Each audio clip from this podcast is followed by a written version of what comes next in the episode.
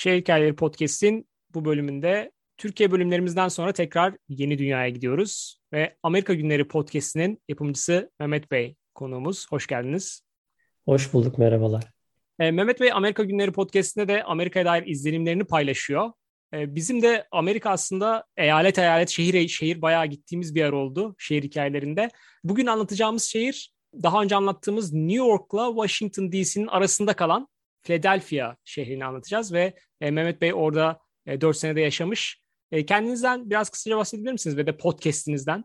Tabii ki. Öncelikle çok teşekkür ediyorum. Böyle bir projenin içerisinde yer almak benim için büyük bir keyif. Um, 2016 yılında Philadelphia'ya uh, gittim. Yani Amerika'ya gidişimde o yıllara denk geliyor zaten. O Philadelphia'nın hemen karşı uh, yakasında, uh, Güney New Jersey olarak bilinen South Jersey bölgesinde bir 3 sene. Ardından da yine Philadelphia merkezde 4 sene yaşadım. 7 seneye yakın hani o bölgede yaşamışlığım var. Şimdilerde e, Massachusetts eyaletinde yaşıyorum. Evliyim, iki çocuğum var. Philadelphia hani bizim için ailemiz anlamında çok özel bir yere sahip. E, eşimle tanıştığım yer aynı zamanda ilk çocuğumuzun da doğduğu şehir. Bunun dışında hani podcast ile alakalı da aslında podcast'ten önce blog yazıyordum ben uzunca bir süre. Amerika'ya geldiğim zaman Amerika Günleri diye ismini değiştirdim blogu. Uzunca bir sürede aslında tuttum blogda da böyle Amerika'ya dair notlar aldım. Sonra işte çocuğun doğmasıyla beraber biraz ara vermek zorunda kaldık. Ardından aslında podcast ortamına da çok yabancı değildim. Farklı podcastlere böyle Amerika'dan izlenimler diye küçük küçük e, mini bölümler hazırlayıp gönderiyordum. Onları da yayınlıyorlardı. Kendim hani bu kayıtları bir araya getireyim. Hem de bundan sonra yazı yazmak da zorlaştığı için biraz daha hızlı olur. Düşündüğüm şeyleri başımdan geçen olayları, hikayeleri, izlenimleri çok hızlı bir şekilde sesli ortama aktarırım. Hani yazmak zorunda kalmam. Her ne kadar şimdi her bölüm için sayfalarca not alıyor olsam da hani onları bir araya getirip böyle bir yazı formatına sokmak zor olduğu için podcast daha rahatıma geldi. 2019'dan beri de e, bu kayıtları podcast ortamında hazırlıyorum, e, devam ediyorum. Aslında isabetli bir zamanda başlamışsınız. Biliyoruz ki pandemiden sonra özellikle podcast patlamış durumda. Siz pandemiden de önce başlamışsınız aslında.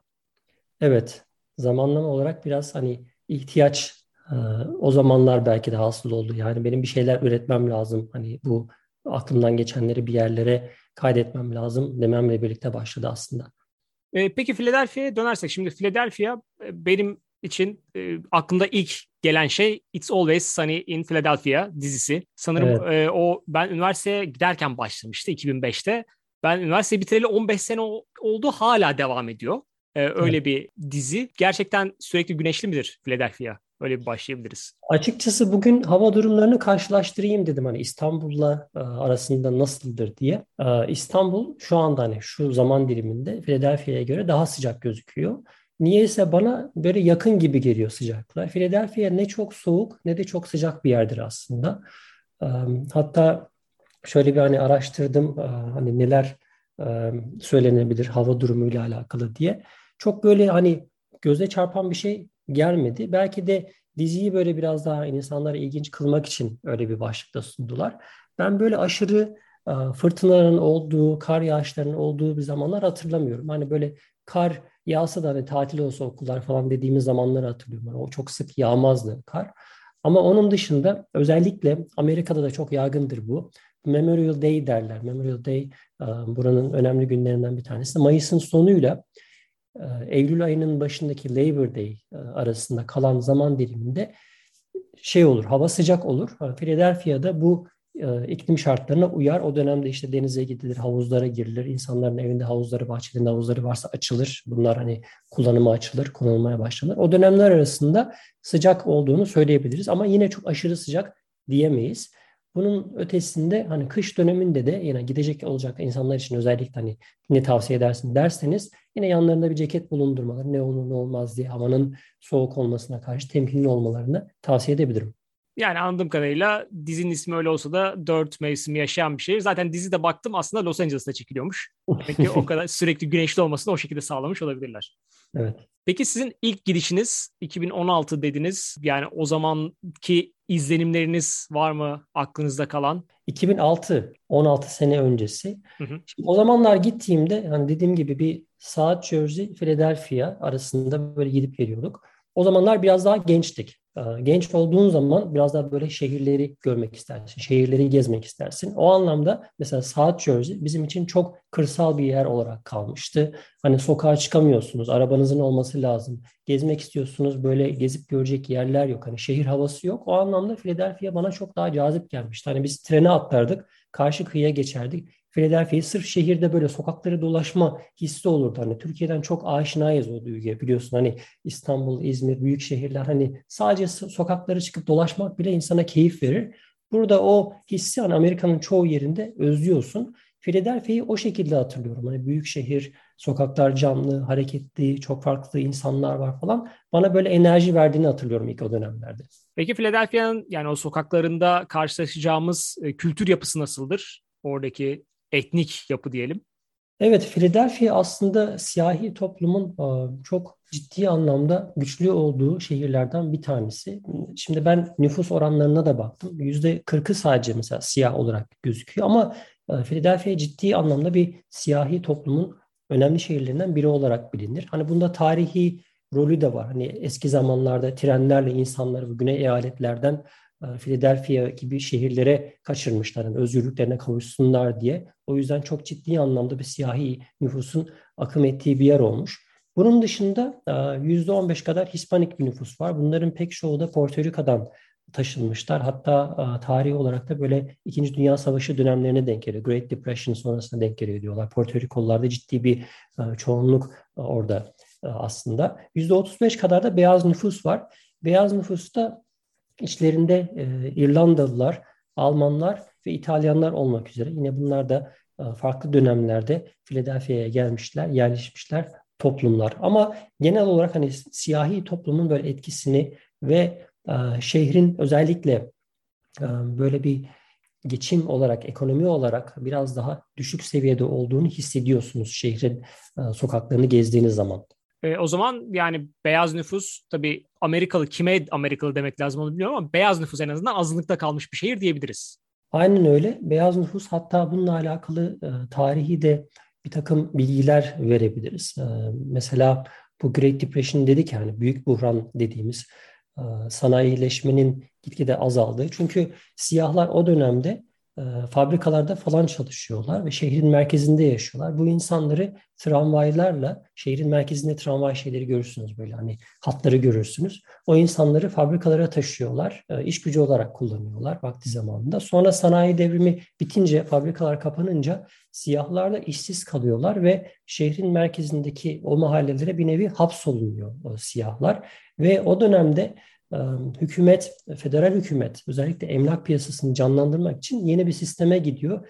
Districting diyorlar buna. Yani bölgeleri belli isimlerle, kodlarla label diyorlar, etiketliyorlar. İşte diyorlar bu bölge siyahların hatta o zamanlar negro diyorlar. Hani direkt zenci olarak kullanılıyor isimleri.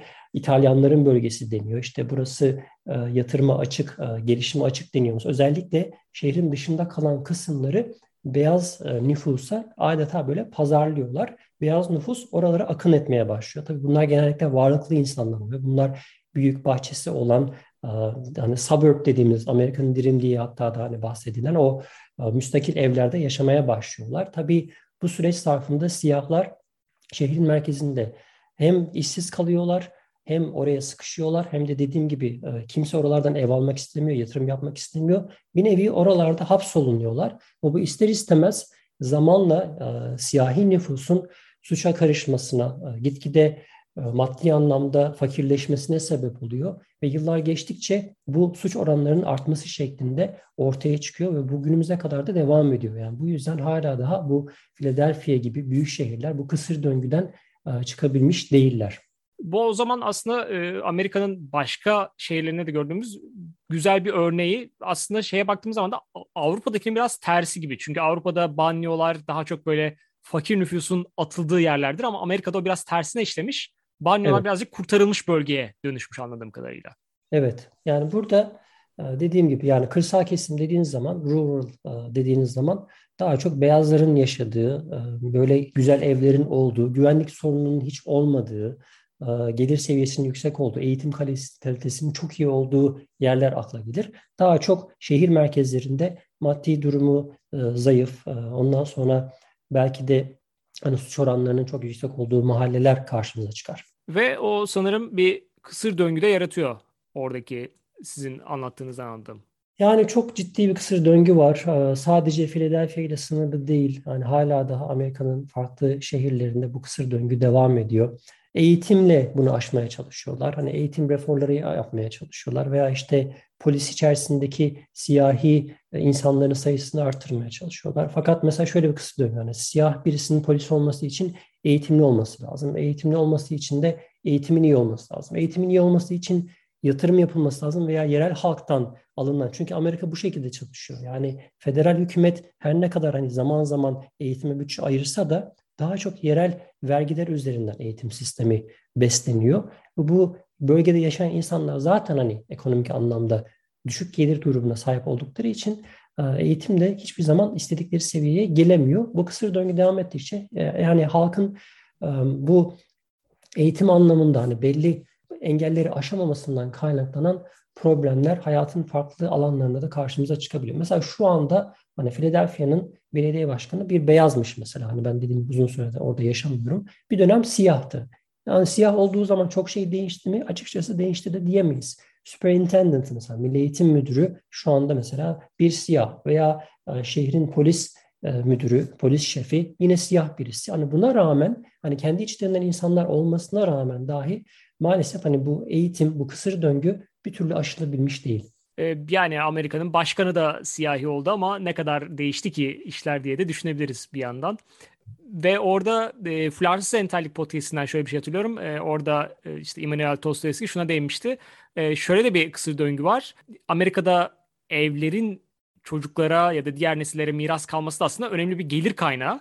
Ama aslında siyahiyseniz zaten ailenizin öyle bir geçmişinde bir gayrimenkul de yok ya da değerli bir gayrimenkul yok. Ama beyazsanız o zaten gayrimenkul değerli bir gayrimenkul size kalmış oluyor ve bir anda siz o değerli şey size kaldığı için hayata bir sıfır önde başlıyorsunuz gibi bir durum var. O da sanırım bu hem eğitim hem maddi geçmiş olarak böyle bir devam edecek bir kısır döngü gibi duruyor. Doğru söylediniz. Ve anladığım kadarıyla bu suça da yansıyan bir durum. Suç evet, suç oranları yani Philadelphia deyince maalesef e, akla gelen e, birkaç ana maddeden bir tanesi de suç istatistikleri oluyor.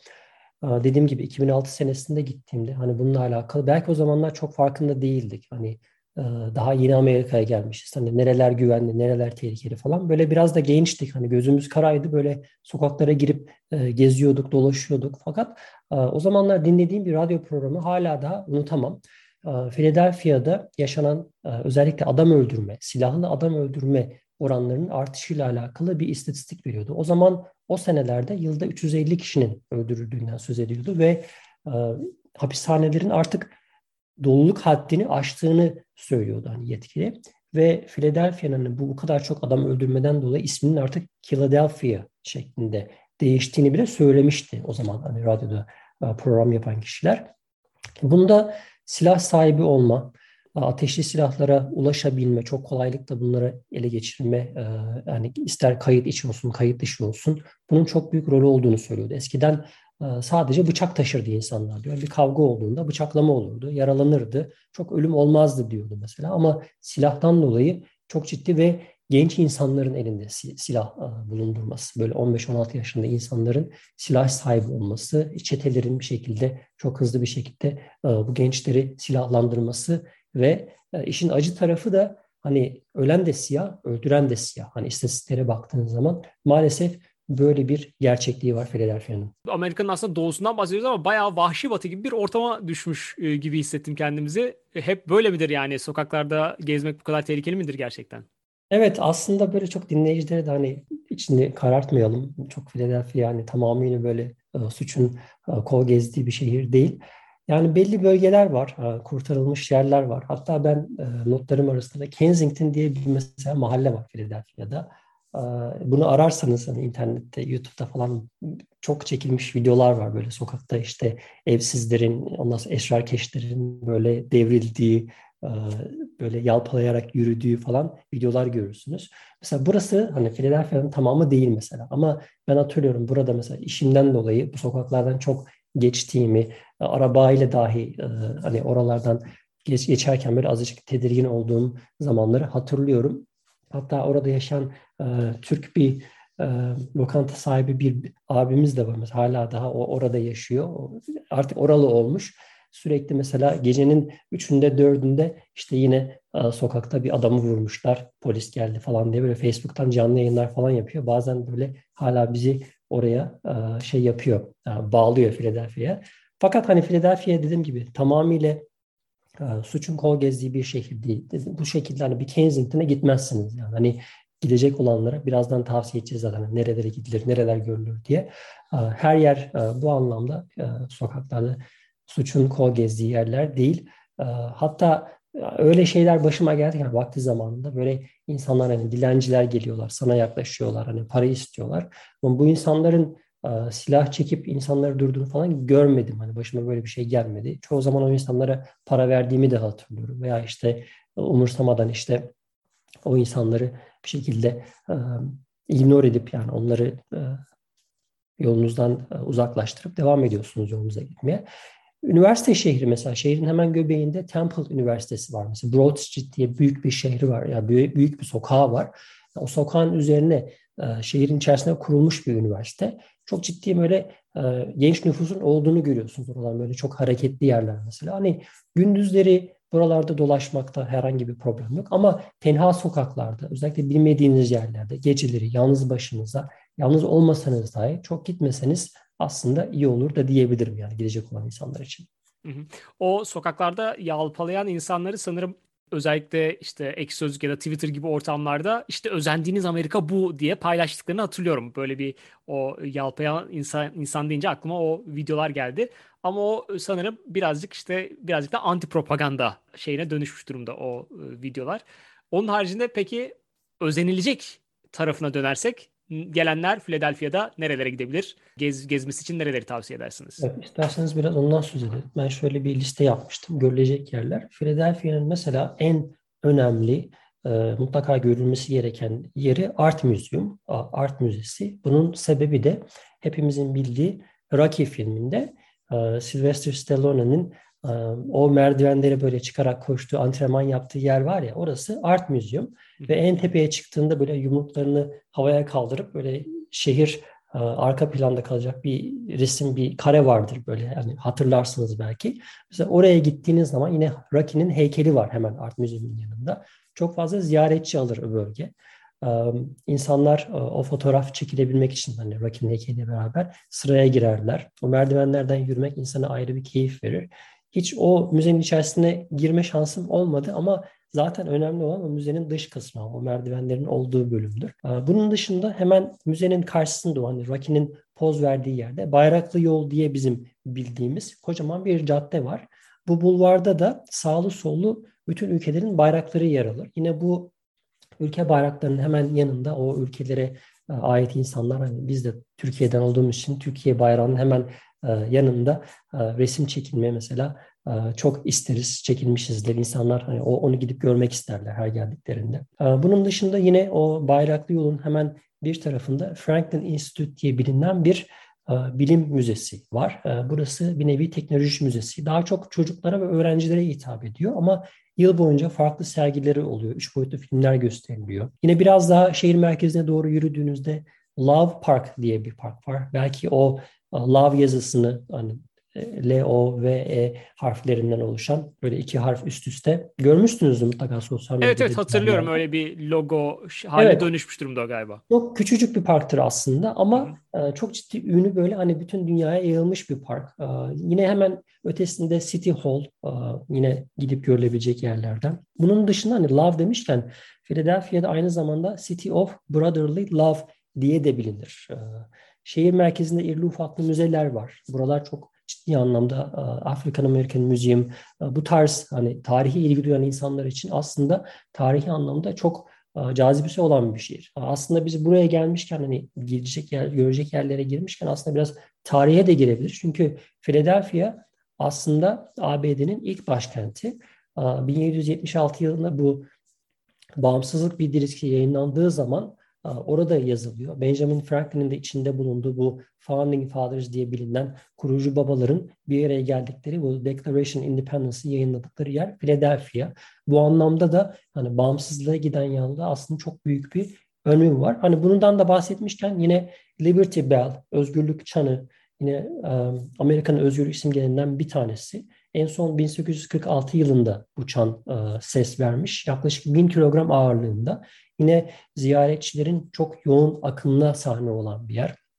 Biz bile mesela sıraya girip hani görmek istemedik ama böyle kenardan camın kenarından bir yerden bir şekilde bir resim çekip o çanı da görme imkanımız oldu. Saatlerce bu sıra beklemek gerekebiliyor.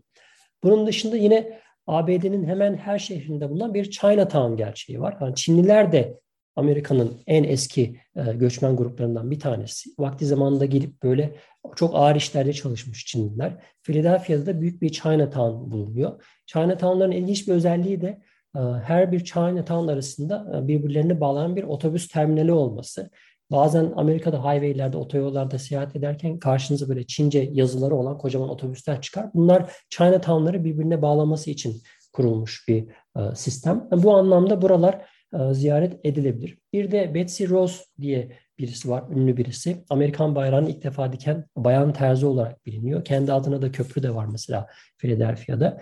Bunun bulunduğu ev, e, orası görülebilir. Yine o sokaklarda irili ufak böyle hediyelik eşya dükkanları var. Hani Philadelphia'dan neler alınabilir, götürülebilir diye. Yine bu e, Philadelphia'ya has özgü sembollerden küçük küçük hediyelikler alınıp buralarda hem dolaşarak hem de hediyelik eşya alarak aslında güzel vakit geçirilebilir. Bir de belki e, son olarak Philadelphia olmasa da dediğim gibi Philadelphia, New Jersey böyle iç içe geçtiği için e, Camden şehri var. Enteresandır. Camden şehri de hani Philadelphia'nın karşı yakasında New Jersey'ye bağlı bir şehir. Burası da New Jersey'nin en tehlikeli şehri olarak bilinir. E, burada da yine Adventure Aquarium diye bir akvaryum ve Battleship New Jersey diye de bir savaş gemisi ziyaret edilebilecek yerler arasında sıralayabiliriz. Philadelphia hikayemizin bir sonraki bölümünde Mehmet Bey Philadelphia'da ne yenir ne içilir ve Philadelphia'nın etrafında nerelere gidilir bize onları anlatacak. Bir sonraki bölümümüzde görüşmek üzere.